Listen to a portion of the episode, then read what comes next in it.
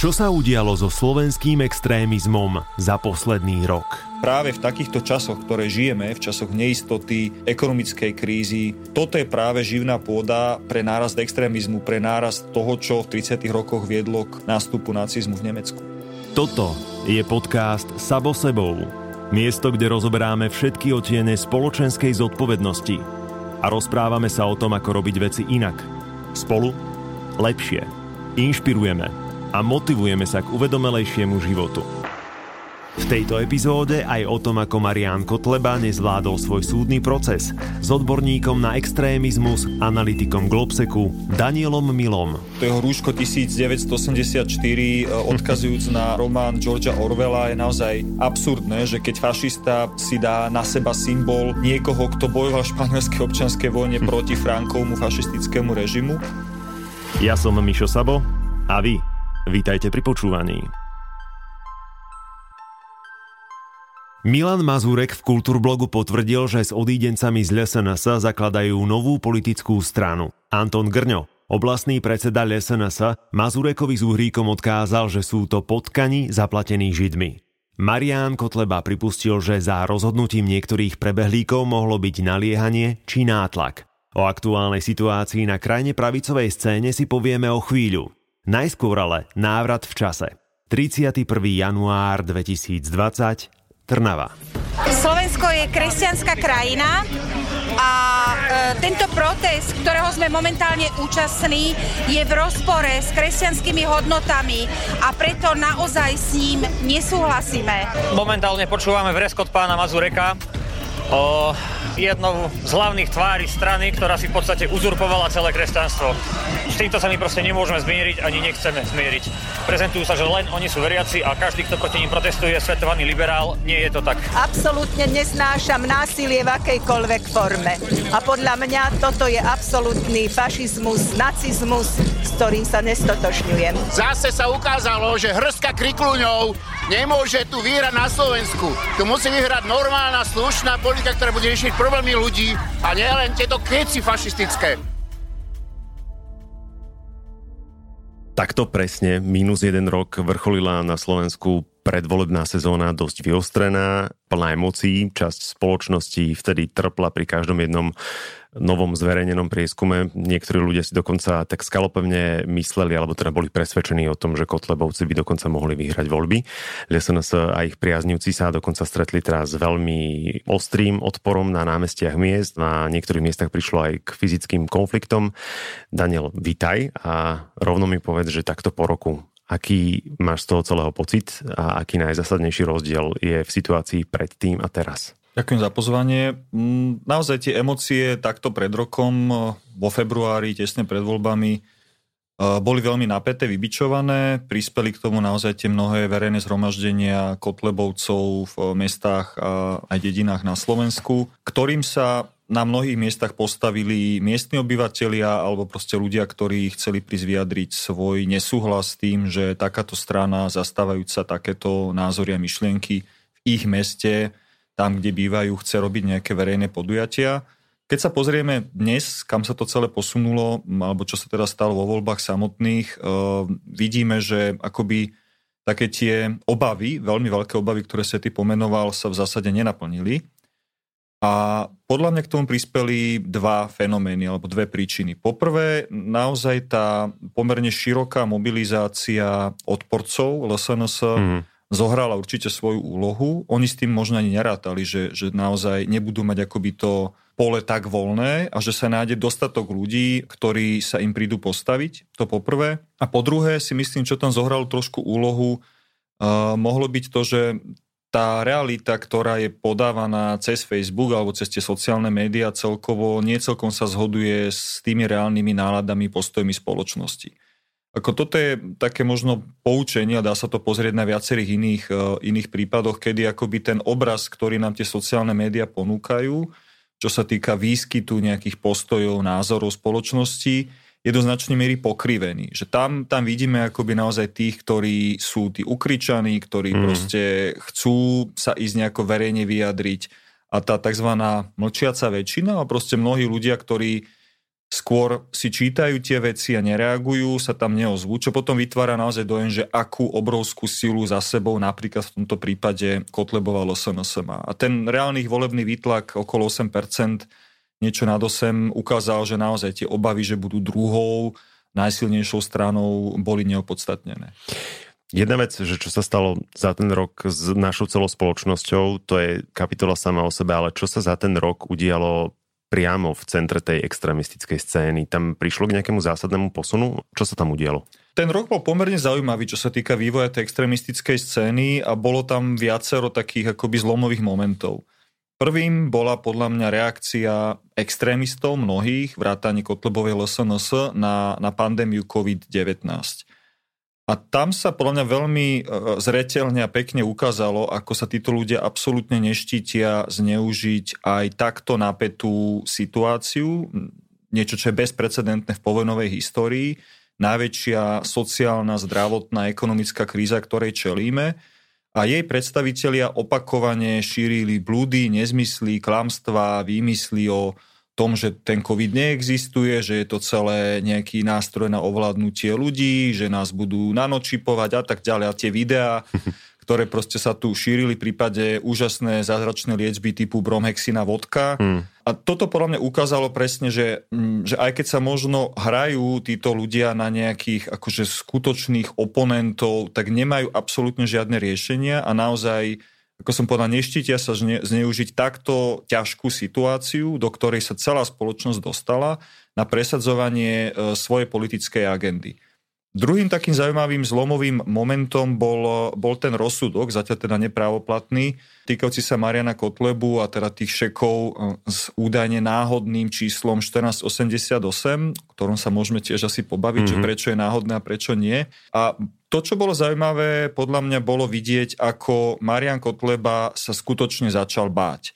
Ako tá jeho taká tá aura neohrozenosti, také tie drzosti, že vlastne mu všetko prejde, pozdraví na stráž, uh, jeho bačovanie na, na úrade uh, Bansko-Bystrickej župy, rôzne tie jeho akoby pokusy uh, ísť až po tú samotnú hranu zákona, teraz narazili naozaj poprvýkrát, možno za veľmi dlhé mm. roky, na efektívnu odpoveď zo strany štátu. A tuto sa práve ukázalo niečo, prečo je dôležité, že na Slovensku sme vytvorili v tom roku 2017 ten systém špecializovaných orgánov od NAKY cez úrad špeciálnej prokuratúry až po špecializovaný trestný súd, lebo som presvedčený, som bytostne presvedčený o tom, a to sa naozaj extrémizmom zaoberám 20 rokov profesionálne, že ak by neexistovala takáto línia, špecializovaní policajti, úrad špeciálnej prokuratúry a špecializovaný trestný súd, mm. tak by mhm. k jeho odsúdeniu nedošlo, pretože by tam zohrali úlohu rôzne faktory, ktoré v minulosti de facto viedli k tomu, že boli tie predchádzajúce jeho skutky zahrané do autu. Šírili nepravdy, popierali nákazlivú chorobu, organizovali až ohavné, až obscénne protesty, zobrali, ukradli 17. november, to je naozaj ja, ja neviem ani vlastne, aké prídavné meno k tomu použiť. Bežný človek, keď to sleduje, tak má pocit, že vlastne, že môžu všetko. Tie protesty 17. novembra boli takým ďalším zlomovým momentom, ku ktorom by som sa dostal, ale naozaj ukázali e, dve veci. Jednak ukázali to, že aká polarizovaná je nálada v našej spoločnosti a aké napäté je vlastne zvládanie tej pandémie a tých hmm. všetkých ekonomických dopadov, aká je tu nespokojnosť možno s tými opatreniami vlády, ktorá do značnej miery asi je oprávnená a proste môžeme sa asi nie teraz a tu rozprávať o tom, že čo mohlo byť urobené inak a lepšie, ale naozaj ten symbolický aspekt, ten symbolický rozmer, že, že 17. november, ktorý proste je sviatkom demokracie, sviatkom toho, keď ľudia sa rozhodli povedať nekomunistické totalite, ovládne E, extrémistická strana, ktorá má blízko k fašizmu, naozaj tak absurdné, že, že to sa nedá si nejako ani komentovať. Ale teda nielen to, že, že táto strana to ovládla a viedla tých 5000 ľudí k Národnej rade, ale vlastne ako dokázala m, akoby pohltiť celý ten antisystémový priestor. Ja keď som pozeral prenos tých zhromaždení, lebo logicky som nechcel ako osobne podporiť svojou účasťou takéto zhromaždenie, tak to bolo až také bizarné sledovať, ako tam vedľa seba vystupujú, za sebou rečnia komunista, bývalý disident Jan Čarnogurský, potom tam bol, neviem, Rostas, známy šéf-redaktor mm. Zemaveku, následne Kotlebovi poslanci, samotný Kotleba, že naozaj taká rôzna zmeska ľudí, Absurdná, no. ktorí by inak asi si nenašli pekného mena, sa dokázali zhodnúť na 17. novembra, že tu sa stretneme a spoločne si tam zaskandujeme o údajne fašistickej vláde a o tom, že očkovať sa nedáme a mm. rúška nebudeme nosiť, lebo je, to, lebo je to obrovské obmedzenie ich osobnej slobody. Ešte tam bolo, že ukradli nám slobodu. Najväčšou témou bol Matovič, alebo dialo sa niečo za to oponou, kam ja osobne nevidím na tej extremistickej scéne niečo, o čom by som napríklad mal vedieť, alebo naozaj to bolo vyslovene len odpor vláde? No, podľa mňa tá vlna protestov, lebo nebol to jediný protest, bol ten 17. november, predtým boli v oktobri ďalšie protesty menšie a potom sa tiež snažili aj v decembri niečo robiť, ktoré už nemalo takú vysokú odozvu. Tam bola truhla v Trnave. Áno, truhla v Trnave, hej, tá, tá rezonovala. Tak toto akoby ukázalo, že ten odpor, alebo teda ten hlavný narratív, alebo ten hlavný príbeh, s ktorým vlastne zvolávali tie protesty, bol sústredený na Igora Matoviča mm-hmm. a na jeho akoby personifikované vnímanie ako niekoho, kto je zodpovedný za ten zlý stav, ktorý tu je na Slovensku. To, čo sa tam dialo v pozadí, sa podľa mňa ukázalo pekne začiatkom tohto roka. A ja som to už aj niekde na Facebooku komentoval, že bolo zaujímavé sledovať, ako sa na týchto verejných zhromaždeniach skôr zviditeľ zviditeľňovali poslanci ako Milan Uhrík, Mazurek, prípadne Suja mm-hmm. a nebolo tam až tak vidieť Mariana Kotlebu. Myslím, že s výnimkou toho 17. novembra on bol málo viditeľný, málo prítomný a to už akože zbudzovalo také otázky, že či je to náhoda, alebo je to nejaký zámer, alebo sa tam deje niečo za oponov, ako si ty sám povedal. No a to sa ukázalo pekne mm-hmm. teraz, eh, keď eh, teda skupina štyroch poslancov Národnej rady z LSNS na čele s Milanom Mazurekom ohlasila svoj odchod zo strany. Najprv teda, že nesúhlasia s tými novými stanovami, ktoré akoby de facto len potvrdili to, čo vlastne my ostatní vieme už dávno, že, že proste tá strana len tu ponúka nejakú fasádu demokracie, že majú síce snem, majú predsedníctvo, mm ale de facto o všetkom v tej strane od A do Z rozhoduje Marian Kotleba. A keď uvidí, že tam je nejaký súper, niekto, kto by ho mohol nebodaj zatieniť alebo mohol by mať konkurenciou, tak v tom momente proste urobí všetko preto, aby takúto opozíciu zlikvidoval. Veď ktorá iná strana má vo svojom názve meno svojho predsedu, ako naozaj... Boris je. Boris mal, už, už nemá, ale hej, ako to je možno tiež taký druhý zaujímavý uh, úkaz na slovenskej politickej scéne tomu sa asi nechceme venovať. Nie, aj k tej situácii v LSNS sa dostaneme ešte neskôr, ale vieš, čo ma zaujíma, že ako si fašisti vyberajú témy, že či oni reflektujú vyslovene na to, čo sa deje v spoločnosti, alebo strieľajú, alebo je to ruleta, či čo sa tam deje, že vlastne o čom budeme teraz rozprávať? Oni v určitej fáze svojej politickej kariéry, a to sa bavím zo pár rokov dozadu, pochopili, že ktoré témy e, fungujú a nefungujú, ktoré oslovujú a majú na to podľa mňa celkom dobrý nástroj. Majú vybudované e, pomerne dobré, myslím si, že skupiny alebo teda nejaký systém kont e, na sociálnych sieťach, mm-hmm. kde dokážu si aj testovať, akoby, že ktoré narratívy, ktoré témy, ktoré otázky viac rezonujú, ktoré zbudzujú aké reakcie a potom s týmito témami ďalej aj pracujú. Uh, oni v určitom momente napríklad veľmi dobre pochopili, že, že s takým tým otvoreným antisemitizmom, ktorým začínali kedysi v tých rokoch 2005, 2006 a, a neskôr, na Slovensku moc nepochodia ale keď budú hovoriť o zlých farmafirmách, o zlých Američanoch, o, neviem, o 5G sieťach, presne keď preberú také tie rôzne konšpiračné narratívy, mm. ktoré sú možno tak trošku aj antisemické, lebo keď niekto hovorí o tom, že nás tu ovládajú nejaké tajné skupiny spoza opony, tak e, mnohí ľudia si pod tým predstavia práve nejaké bohaté bankárske židovské rodiny napríklad. Židojašterov. Židojašterov, iluminátov, slobodomurárov, hoci koho. Hej? Čiže akoby takéto prebranie a akceptácia najrôznejších konšpiračných teórií od mm, antivakcinačných cez tieto rôzne svetové sprísahania po 5G siete až po naozaj úplne nejaké absurdnosti nájdeme veľmi silno prítomné a hmm. oni pochopili, že toto je akoby nejaký elektorát, že je tu skupina ľudí a to vyplýva aj z našich prieskumov, e, ktoré robíme pravidelne e, a na Slovensku zvlášť, ako by sme týmto témam náchylní. A keď niekto systematicky dlhodobo tlačí takéto témy, má na to svoju sieť médií, veď oni si vytvorili svoju sieť webov ktoré mm-hmm. pred voľbami fungovali, niektoré z nich zanikli, niektoré pokračujú, mali kultúrblok, stále majú ako nejaký kanál a mnohé iné nejaké platformy. Cez tieto kanály dokážu tieto svoje príbehy, mm-hmm. narratívy a tie veci vychádzajúce častokrát naozaj z bludov a z konšpirácií presadzovať ako politické témy. Čo sa teraz deje vlastne na tých uh, ich uh, platformách, na tom extrémistickom webe? Špeciálne teraz spomenul si kultúrblok. Kultúrblok funguje ďalej, keď som ho nedávno pozeral. Ja ti gratulujem, ako... že to zvládaš, lebo ja som osprostel trikrát pri tom, keď som sa pokúšal. Mm, ja tiež sa musím priznať, že som si pustil nejakú reláciu s Milanom Mazurekom a nedopočúval som to, lebo tie jeho plamenné prejavy, ktoré sa dosť ťažko počúvajú, lebo nemajú nič spoločné s realitou, tak sa nedajú počúvať fakt, že dve hodiny. Ako ja mu neberiem jeho právo na názor, ale keď poslanec Národnej rady, ktorý mm. prisahal, skladal poslanecký slub na Ústavu Slovenskej republiky, republiky absolútne nepozná základy ústavy týkajúce sa slobody prejavu, týkajúce sa obmedzenia slobody prejavu, tak si hovorím, že čo tento pán robí v Národnej rade. Hmm. A, ale bude sa tam veľmi ohnivo rozširovať, uh, rozčulovať nad tým, že, že proste aké práva sú tu obmedzované, ako sa máme inšpirovať americkou ústavou.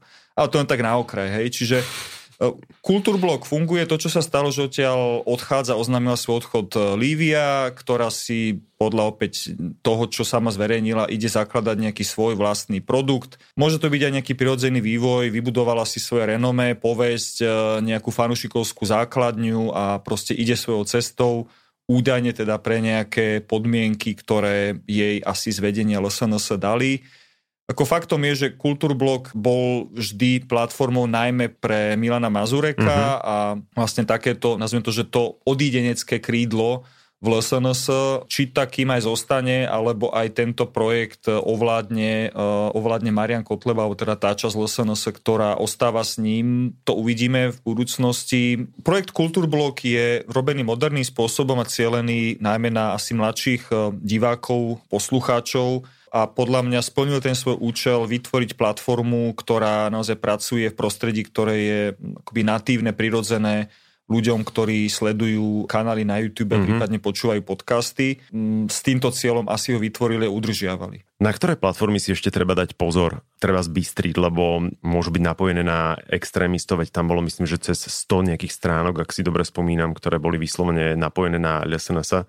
Koľko ich majú aktuálne? Pretože naposledy som zaregistroval TV Slovan ako nový projekt, v ktorom sa objavuje Martina Šimkovičová, bývalá tvár Markízy, bývalá poslankyňa Národnej rady Slovenskej republiky. Mm, týchto projektov, akože nových je, je viacero. Ja som napríklad zaregistroval vznik audiovizuálneho alebo teda tiež videoprojektu Rostasa, Tibora mm-hmm. Rostasa, ktorý tiež spúšťal niekedy koncom minulého roka v prostredí Facebooku tých skupín a tých rôznych skupín stránok je veľmi veľké množstvo. Oni priebežne vznikajú, zanikajú aj podľa toho, akým tempom sa darí Facebooku vlastne kontrolovať dodržiavanie vlastných pravidiel, ktoré častokrát absolútne nezvláda. Hmm. V Spojených štátoch, a teda aj v Európe to rezonovalo, sa rozbehla veľká diskusia po tých e, nepokojoch, po obsadení e, amerického kongresu tou zmiešanou skupinou radikálnych Trumpových prívržencov mm-hmm. s krajnou pravicou a rôznymi polovojenskými skupinami o tom, že akým spôsobom aj tie sociálne siete zlyhali, lebo toto sa dialo celý prípravy na, na vlastne tento veľký prešlab, alebo to, to, čo sa teraz stalo vo Washingtone 6. januára, prebiehali na sociálnych sieťach. Mm-hmm.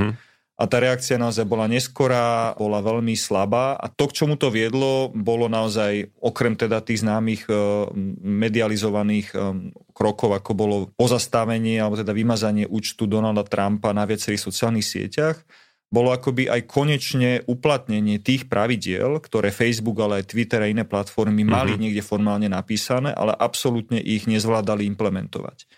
Čiže to, že mnohé napríklad z tých QAnon skupín, ktoré boli veľmi dôležité pri zvolávaní toho zhromaždenia pri tej radikalizácii svojich členov, boli zmazané z Twitteru alebo z Facebooku. Títo ľudia následne prešli napríklad na Parler, ktorá je taká pomerne nová sieť e, známa tým, že práve obľúbujú e, ľudia z krajnej pravice. Uh-huh.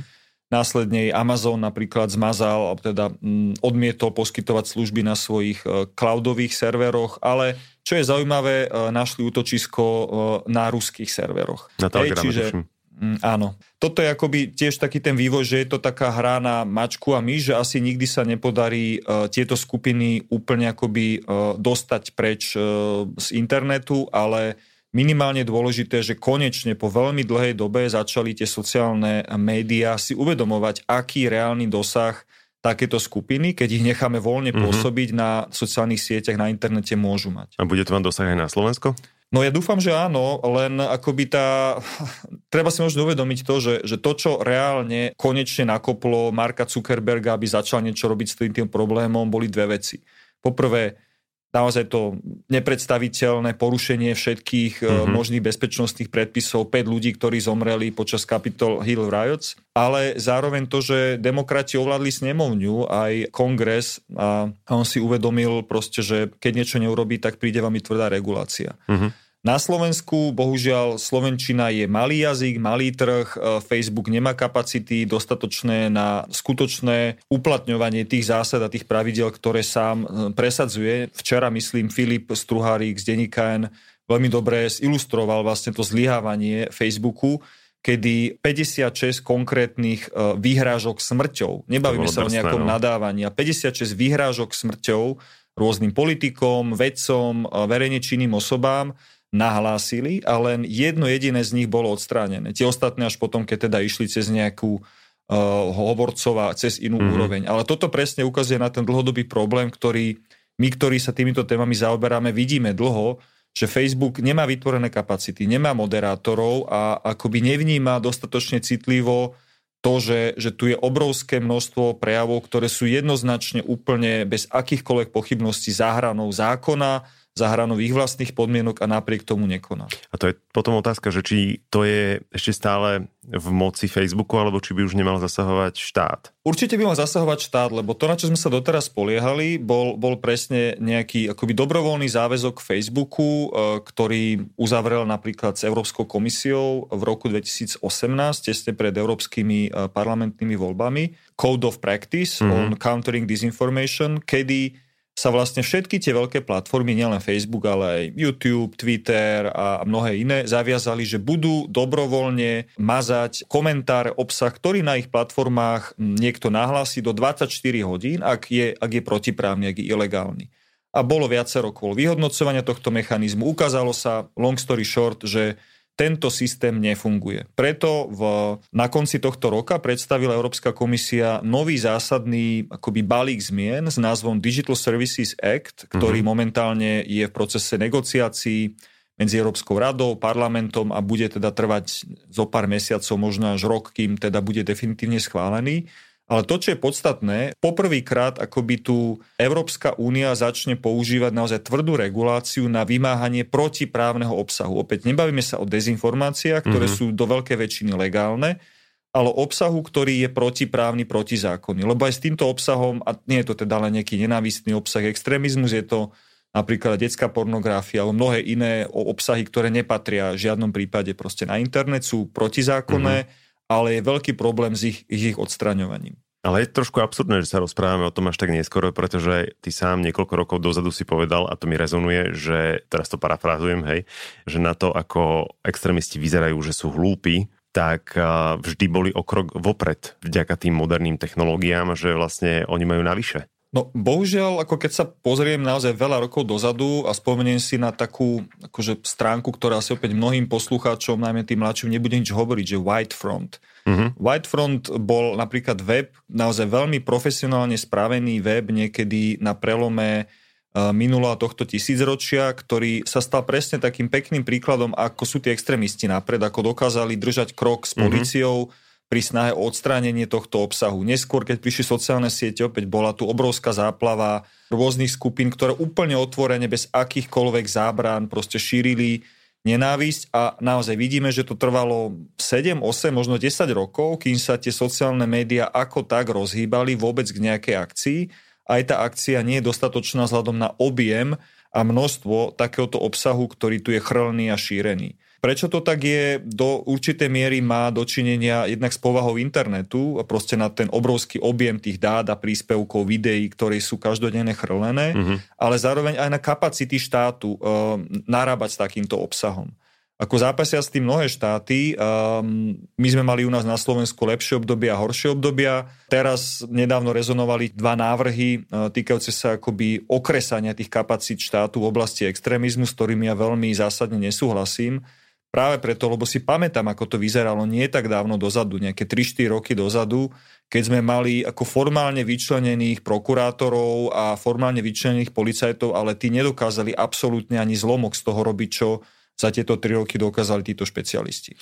A čo sa tam stalo vlastne pri tej informácii, že vedenie policie plánuje zrušiť to samostatné oddelenie na boj proti extrémizmu? To sú akoby dve veci. Jedna je oddelenie extrémizmu na úrade špeciálnej prokuratúry. Mm-hmm. To vlastne rezonovalo ako prvá kauza. To bol tiež nejaký návrh nového generálneho prokurátora na takéto zlúčenie. On to nazýva, že zlúčenie tohto oddelenia s inými. Mm-hmm. De facto to bude znamenať, že sa stratí tá špecializácia, lebo títo súčasní prokurátori budú robiť inú agendu. Mm-hmm uh-huh. a nebudú mať ani, ani čas, ani možnosti, ani priestor e, sa špecializovať a, a robiť vlastne naozaj tento druh trestnej činnosti. A druhá paralelne bežiaca vec e, je vlastne plán na reorganizáciu Národnej kriminálnej agentúry, ktorá mala vytvorené kapacity, operatívne kapacity vyšetrovateľov špecializovaných opäť na túto problematiku a z dôvodov škrtov v rozpočte, racionalizácie a iných priorít sa uvažuje, momentálne to môže tak povedať, že sa uvažuje nad nejakými zmenami, mm-hmm. ktoré keď by boli ale realizované, som bohužiaľ presvedčený o tom, že by viedli k návratu naozaj 3-4 roky, možno 5 rokov dozadu, čo sa týka schopnosti štátu vôbec vysporiadať sa s takto technicky vyspelými extrémistami, ktoré, tak ako si ty povedal, držia väčšinou krok alebo sú o krok napred pred tým štátom. Lebo ja si spomínam, že pred rokom premiér Matovič v mojom podcaste povedal, počkaj, nájdeme ten citát, chcem poraziť Kotlebu svojho politikov nereštriktívne. To sa darí, nie? V tom prípade. No, neviem, či sa mu to darí, e, sledujúc preferencie oboch strán, keď to mám naozaj takto čisto porovnať, ale naozaj bez randy, samozrejme, že, že proste táto situácia covidová, pandemická, ako je niečo unikátne, čo asi nikto by nechce byť v koži premiéra Matoviča, ani ja určite ale myslím si, že pri hľadaní tej odpovede, že čo s tými extrémistami, to vždy musí byť postavené na dvoch nohách. Na jednej strane je prevencia a áno, tam môžeme zohrávať aj tá politická ponuka, to, že prečo sa ľudia k ním pridávajú, prečo s takýmito názormi súhlasia, ale bez tej represie, bez toho jasného nakreslenia čiary, že potiaľ to môžete a tu už je zákon.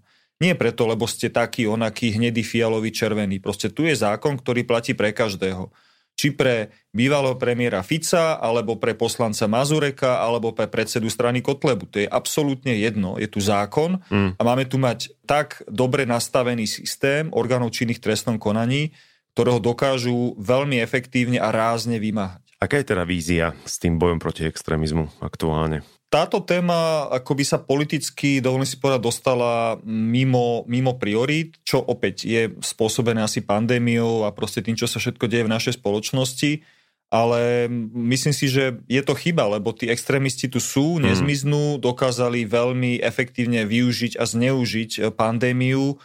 Hovorili sme o tom, ako nabehli na všetky tie konšpiračné narratívy o odmietanie očkovania a tak ďalej. A tým, že pandémia tu asi ešte nejaký ten mesiac bude, kým prebehne očkovanie, možno prídu zase nejaké ďalšie mutácie a tak ďalej. A myslím si, že je to veľmi krátkozraké akoby zľavovať z toho úsilia a, a akoby rozmontovávať alebo oslabovať ten systém, ktorý tu bol nastavený a ktorý začal niesť prvé výsledky.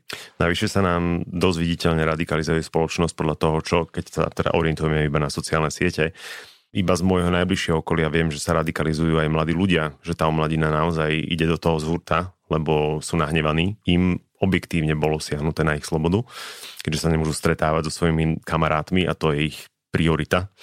Bojí sa tej radikalizácie mladých ľudí?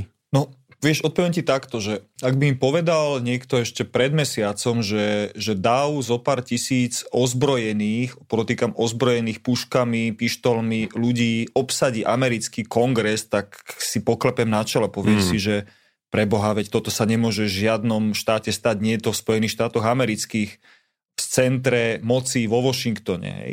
Stalo sa to. Nie tak dávno sme tu mali 5000 nahnevaných ľudí pred Národnou radou, ktorým chýbalo veľmi málo, možno len pokyn od tých zvolávateľov, aby sa rozhodli vyvaliť dvere a prevalcovať tam tých pár desiatok policajtov, ktorí tam boli nastúpení. Hmm. Tá radikalizácia je obrovským problémom a, a naozaj, ako si ty povedal, vyviera častokrát aj z uh, úplne opravnenej frustrácie. Na všetkých to dolieha, aj na mňa. Proste som zavretý doma na home office, mám dve malé deti, ktoré nemôžu chodiť do školy a človek naozaj cíti ekonomické dopady, proste strata príjmu a tak ďalej. Všetky tie obmedzenia sú veľmi, veľmi nepríjemné. Problém je, že ak niekto tieto úplne prirodzené obavy, strach, hnev dokáže využiť a pretočiť vo svoj politický prospech a dokáže ich nasmerovať takým smerom, ktorý je naozaj nebezpečný pre spoločnosť ako celok. Čiže mm. Ak sa ma pýtaš, naozaj mám obavy, lebo, lebo tá trajektória vývoja počtu nakazených, počtu mŕtvych, tempa očkovania na Slovensku nie je nejako dobrá a čím dlhšie bude táto situácia trvať, čím dlhšie budú platiť tie obmedzenia, ekonomické dopady, tým viac ľudí bude nahnevaných a tým viac podľa mňa bude narastať ochota ľudí prekračovať tie nejaké mantinele dané zákonom. No a k tomu pridáme ešte aj také veľmi slabé, až bezúbe by som povedal, akoby vymáhanie tých pravidiel, ako naozaj to, čo sa deje u nás asi nemá moc obdobu, že, že tu ľudia absolútne ignorujú, až by som povedal, všetky tie hygienické opatrenia a nevidím nejakú snahu zo strany polície alebo, alebo iných inštitúcií to sankcionovať, tak naozaj akoby tá nálada sa tu môže pomerne ľahko radikalizovať. Mm, ako do tohto celého narratívu vstupuje Kremel? Kremel a prepojenie slovenských extrémistov. Čo je toto za love story? Kremel, alebo teda ruská administratíva dlhodobo podporovala finančne, organizačne, sprostredkovaní kontaktov rôzne subjekty krajnej pravice po celej Európe. Naozaj zo pár príkladov za všetky. Marine Le Pen tesne pred druhou voľbou prezidentských volieb vo Francúzsku 2017 navštívila Vladimíra Putina, nechala sa tam s tým vyfotiť jej strana Front National dostala požičku od prvej česko-ruskej banky. Eh, myslím, že to bolo nejaké 2 milióny eur. La Liga Matea Salviniho, známy škandál, kedy, kedy boli líknuté vlastne nahrávky, pri ktorých boli uh, Salviniho právnici a jeho, jeho práva ruka v Moskve vlastne rokovať o tom, akým spôsobom dokážu získať milióny eur mimo oficiálnych mm. vlastne zdrojov na podporu svojich aktivít.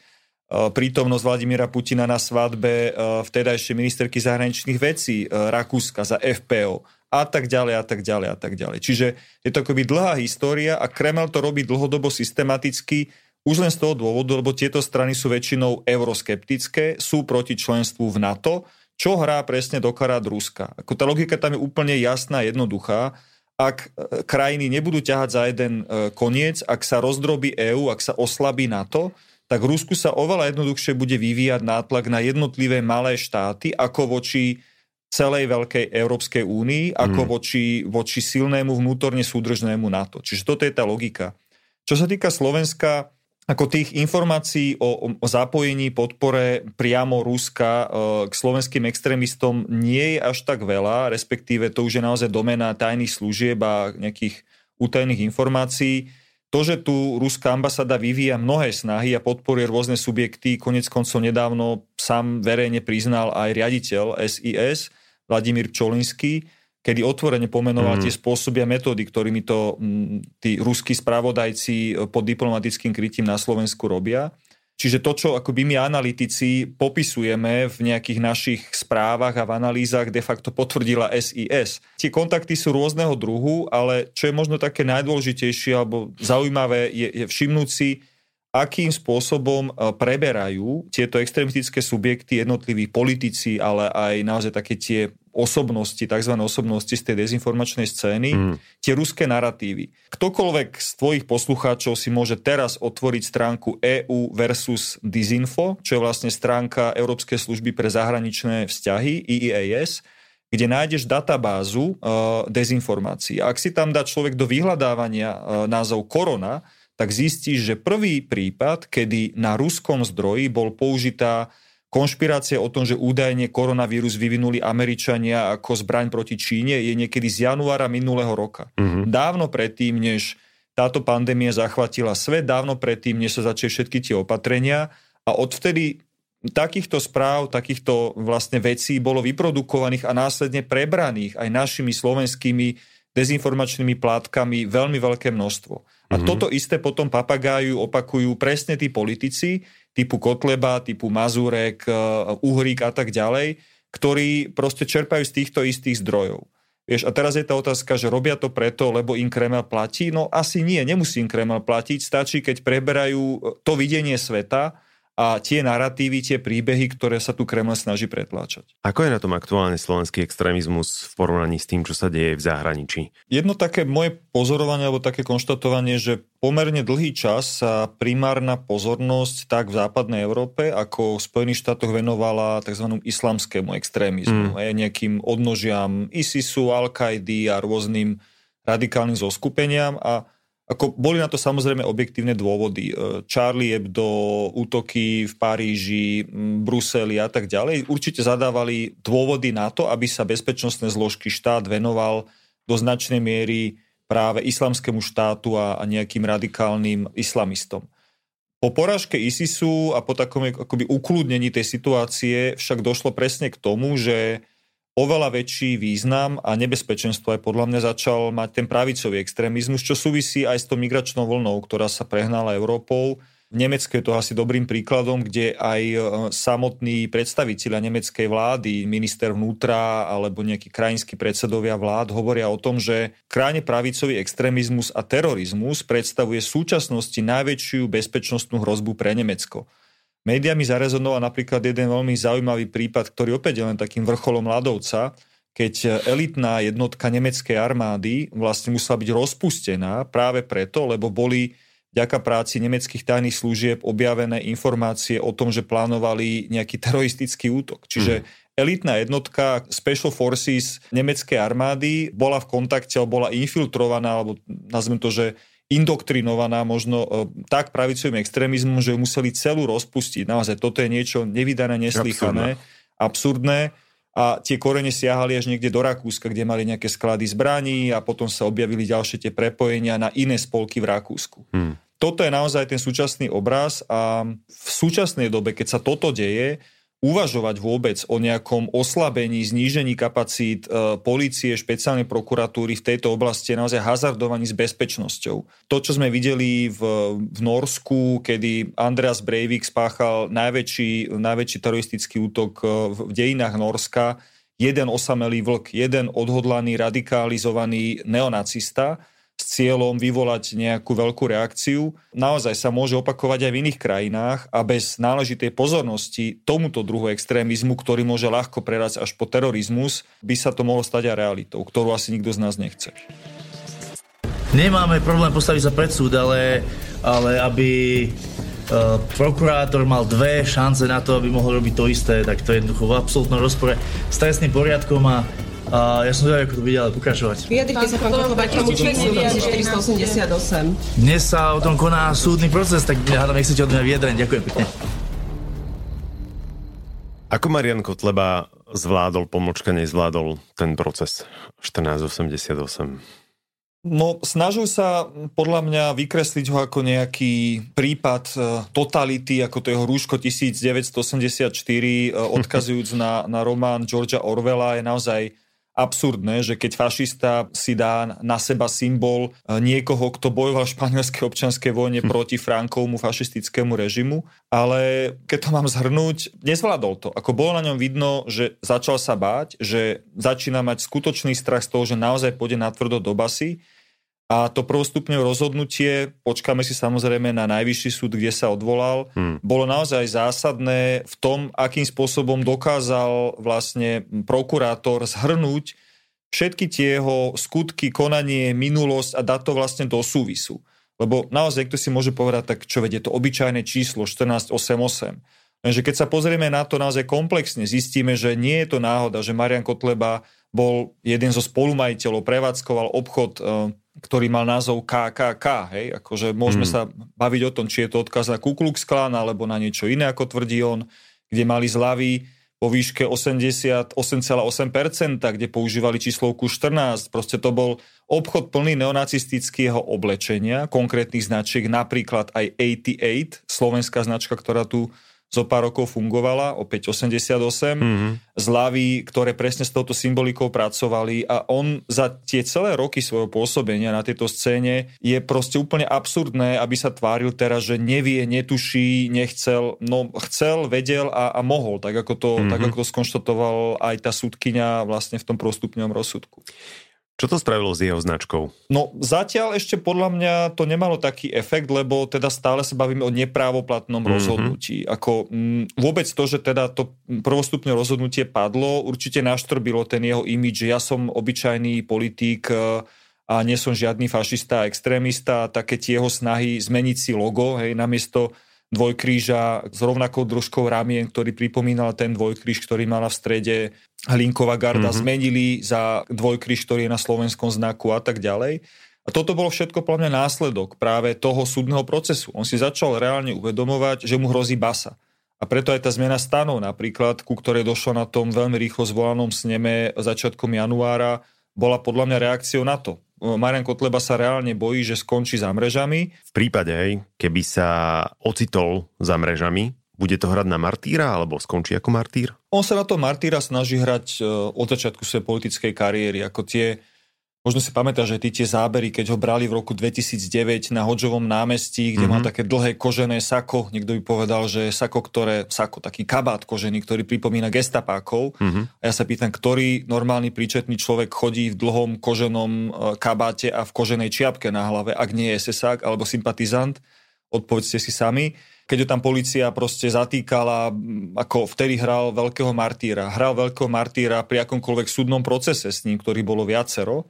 Čiže toto akoby nie je nič nové a mm. táto pozícia mu veľmi sedí. Isté, že sa to bude snažiť hrať na politického väzňa a tak ďalej. Ale podľa mňa ako bez ohľadu na tieto jeho mimikry a snahy to bude veľmi dôležité, ak naozaj dôjde k tomu odsudzujúcemu rozsudku, lebo to bude rozhodnutie nezávislého súdu, nie moje hodnotenie, nie nejaký postoj polície alebo politikov, ktorý povie, že áno, Marian Kotleba prejavoval sympatie a podporoval hnutie smerujúce mm. k potlačeniu základných práv a slobod. Čiže k fašizmu, hej, keď to mám povedať jednoducho. Čo sa deje a čo sa bude diať v LSNS v tom prípade a potom ešte podotázka, čo sa môže stať s odpadlíkmi, čo od nich čakať? No, ak by došlo reálne k odsudeniu Mariana Kotlebu, on práve podľa mňa z tohto dôvodu e, pristúpil k tej zmene stanov, mm. kedy de facto na 5 rokov sa stal neodvolateľným, e, zabetonoval sa tam, čiže on to obdobie e, odňatia trestu nejako prežije, e, nebude potom môcť síce kandidovať do Národnej rady ako poslanec, ale stále bude predseda strany a bude, bude to riadiť, možno aj z prostredia väzenia, neviem, cez nejakých svojich právnikov alebo cez niekoho, s kým sa bude kontaktovať. A toto bol podľa mňa naozaj ten dôvod, prečo došlo k vylúčeniu vplyvu tých ostatných podpredsedov a k, k prepisovaniu stanov. To, čo sa stalo, teda, že tí štyria poslanci ohlásili odchod a, a takisto aj Milan Uhrik sa vyjadril, teda, že už nechce ďalej pokračovať v LSNS sa nechce byť podpredsedom za tieto situácie, znamená, že môžeme sa baviť a môže tu nastať e, nejaké štiepenie. Ja osobne by som to odhadoval skôr na vznik nového politického subjektu, lebo táto skupina si dokázala vytvoriť e, za tie roky nejaký svoj mediálny výtlak, má svoje Facebooky s desiatkami tisíc e, ľudí, ktorí ich sledujú, majú kultúrblok, ak teda ostane pod ich kontrolou, ktorý má ako komunikačný mm-hmm. kanál, je možné, že majú aj nejaké finančné zdroje. Toto bude asi, asi hlavná otázka, že ako financovať fungovanie a vznik takéhoto politického subjektu, ale opäť štyria poslanci s poslaneckými platmi, s asistentmi, Milan Uhrík v Európskom parlamente, toto je slušný základ na, na nejaký základ e, fungovania politickej strany. A je reálne, že počas tohto volebného obdobia by sme sa dočkali rozpustenia LSNS? Alebo vo svetle tých posledných udalostí je možné, že sa pochovajú sami? No, ja si myslím, že je to reálne, že sa dočkáme za predpokladu, že sa úspešne dotiahne teda ten proces s Marianom Kotlebom za šeky a zároveň, e, musím podotknúť zároveň, že bude na toto existovať celospoločenská vôľa. Lebo na jednej strane samozrejme sú tu čisto právne argumenty, čisto právne hľadisko, ale ak akoby tá nálada spoločnosti je, je nejaká, tak neviem si celkom predstaviť, že by, neviem, či už súdne orgány alebo aj generálna prokuratúra išla úplne proti nejaké, nazvem to, že celospoločenskej atmosfére. Keď si spomínam napríklad na rok 2016, kedy došlo k rozpusteniu prvej strany Mariana Kotlebu, Slovenská pospolitosť národná strana. Vtedy naozaj tá doba bola tesne po vražde Daniela Tupého mm. a kedy bol obrovský tlak, aby sa niečo s touto problematikou urobilo. A samozrejme, boli tam právne dôvody na rozpustenie, ktoré boli v tom rozsudku aj konštatované ale ako naozaj nerobme si tú ilúziu, že, že tu tie orgány činné v trestnom konaní žijú v nejakom váku, na ktoré nevplýva akoby tá celková atmosféra spoločnosti. To, či sa rozložia sami, hej, hovorí sa o tom, že 4 plus 4 môže byť 8 a obidva z nich budú pod 5%, to je podľa mňa taký trošku utopistický scenár, ako ak tu vznikne nejaká nová m, krajne pravicová alebo extremistická strana zložená zo súčasných niektorých poslancov LSNS, E, môj odhad osobný je, že sa bude skôr hrať na takú tú umiernenejšiu. Vidť to nedávne vyjadrenie, údajné ospravedlnenie e, Milana Mazureka za svoju mladíckú nerozvážnosť, ako to nazval. Ale stačí si pozrieť hociaké jeho videá napríklad na kultúrblogu a zistíme, že to není žiadna mladická nerozvážnosť, ale že to je proste jeho dlhodobá politika a názory. Mm-hmm. Keď si spomínal teda, že dôležitá je nálada v spoločnosti, pomohlo by, keby bolo počuť viacej hlasov, ktorí povedia, že nie v mojom meste? Určite áno, akoby ten hlas občanov, hlas občanskej spoločnosti, hlas verejných autorít je v tomto veľmi dôležitý a napríklad veľmi pozitívne hodnotím úplne zásadný, jasný postoj prezidentky Zuzany Čaputovej, ktorá sa opakovane k týmto témam vyjadrovala a zastávala úplne jasný, nekompromisný postoj a bolo by dobré, aby takýto postoj zaznieval akoby unisono z úst najvyšších e, štátnych predstaviteľov, aby táto téma sa nedostala do úzadia, lebo naozaj akoby práve v takýchto časoch, ktoré žijeme, v časoch neistoty, ekonomickej krízy, e, všetkých tých ťažkostí, ktoré zažívame, frustrácie, toto je práve živná pôda pre nárast extrémizmu, pre nárast toho, čo v 30. rokoch viedlo k nástupu nacizmu v Nemecku. Možno inšpirácie pre vás, ktorí počúvate Ďalšia petícia? Petícia alebo zapájanie sa do iných možno aktivít, alebo hoci úplne jednoduchá vec, ako zdieľajte možno tento podcast, zdieľajte e, nie v našom meste, zdieľajte Mladí proti fašizmu, je množstvo iniciatív, občianských iniciatív, ktoré poukazujú na tieto nebezpečenstvá a snažia sa vyvažovať akoby tie informácie, ktoré kolujú v online akoby máme to všetci vo svojich rukách. Naozaj nečakajme, že tento boj za nás vybojuje niekto iný. Polícia, súdy, prokuratúra je len jednou zložkou celej tej mozaiky. A potom môžete napríklad dvomi percentami zdaní alebo dobrovoľným darom podporiť občianske združenie Postbellum, ktoré už 10 rokov vyhľadáva a dokumentuje spomienky pamätníkov kľúčových momentov 20. storočia.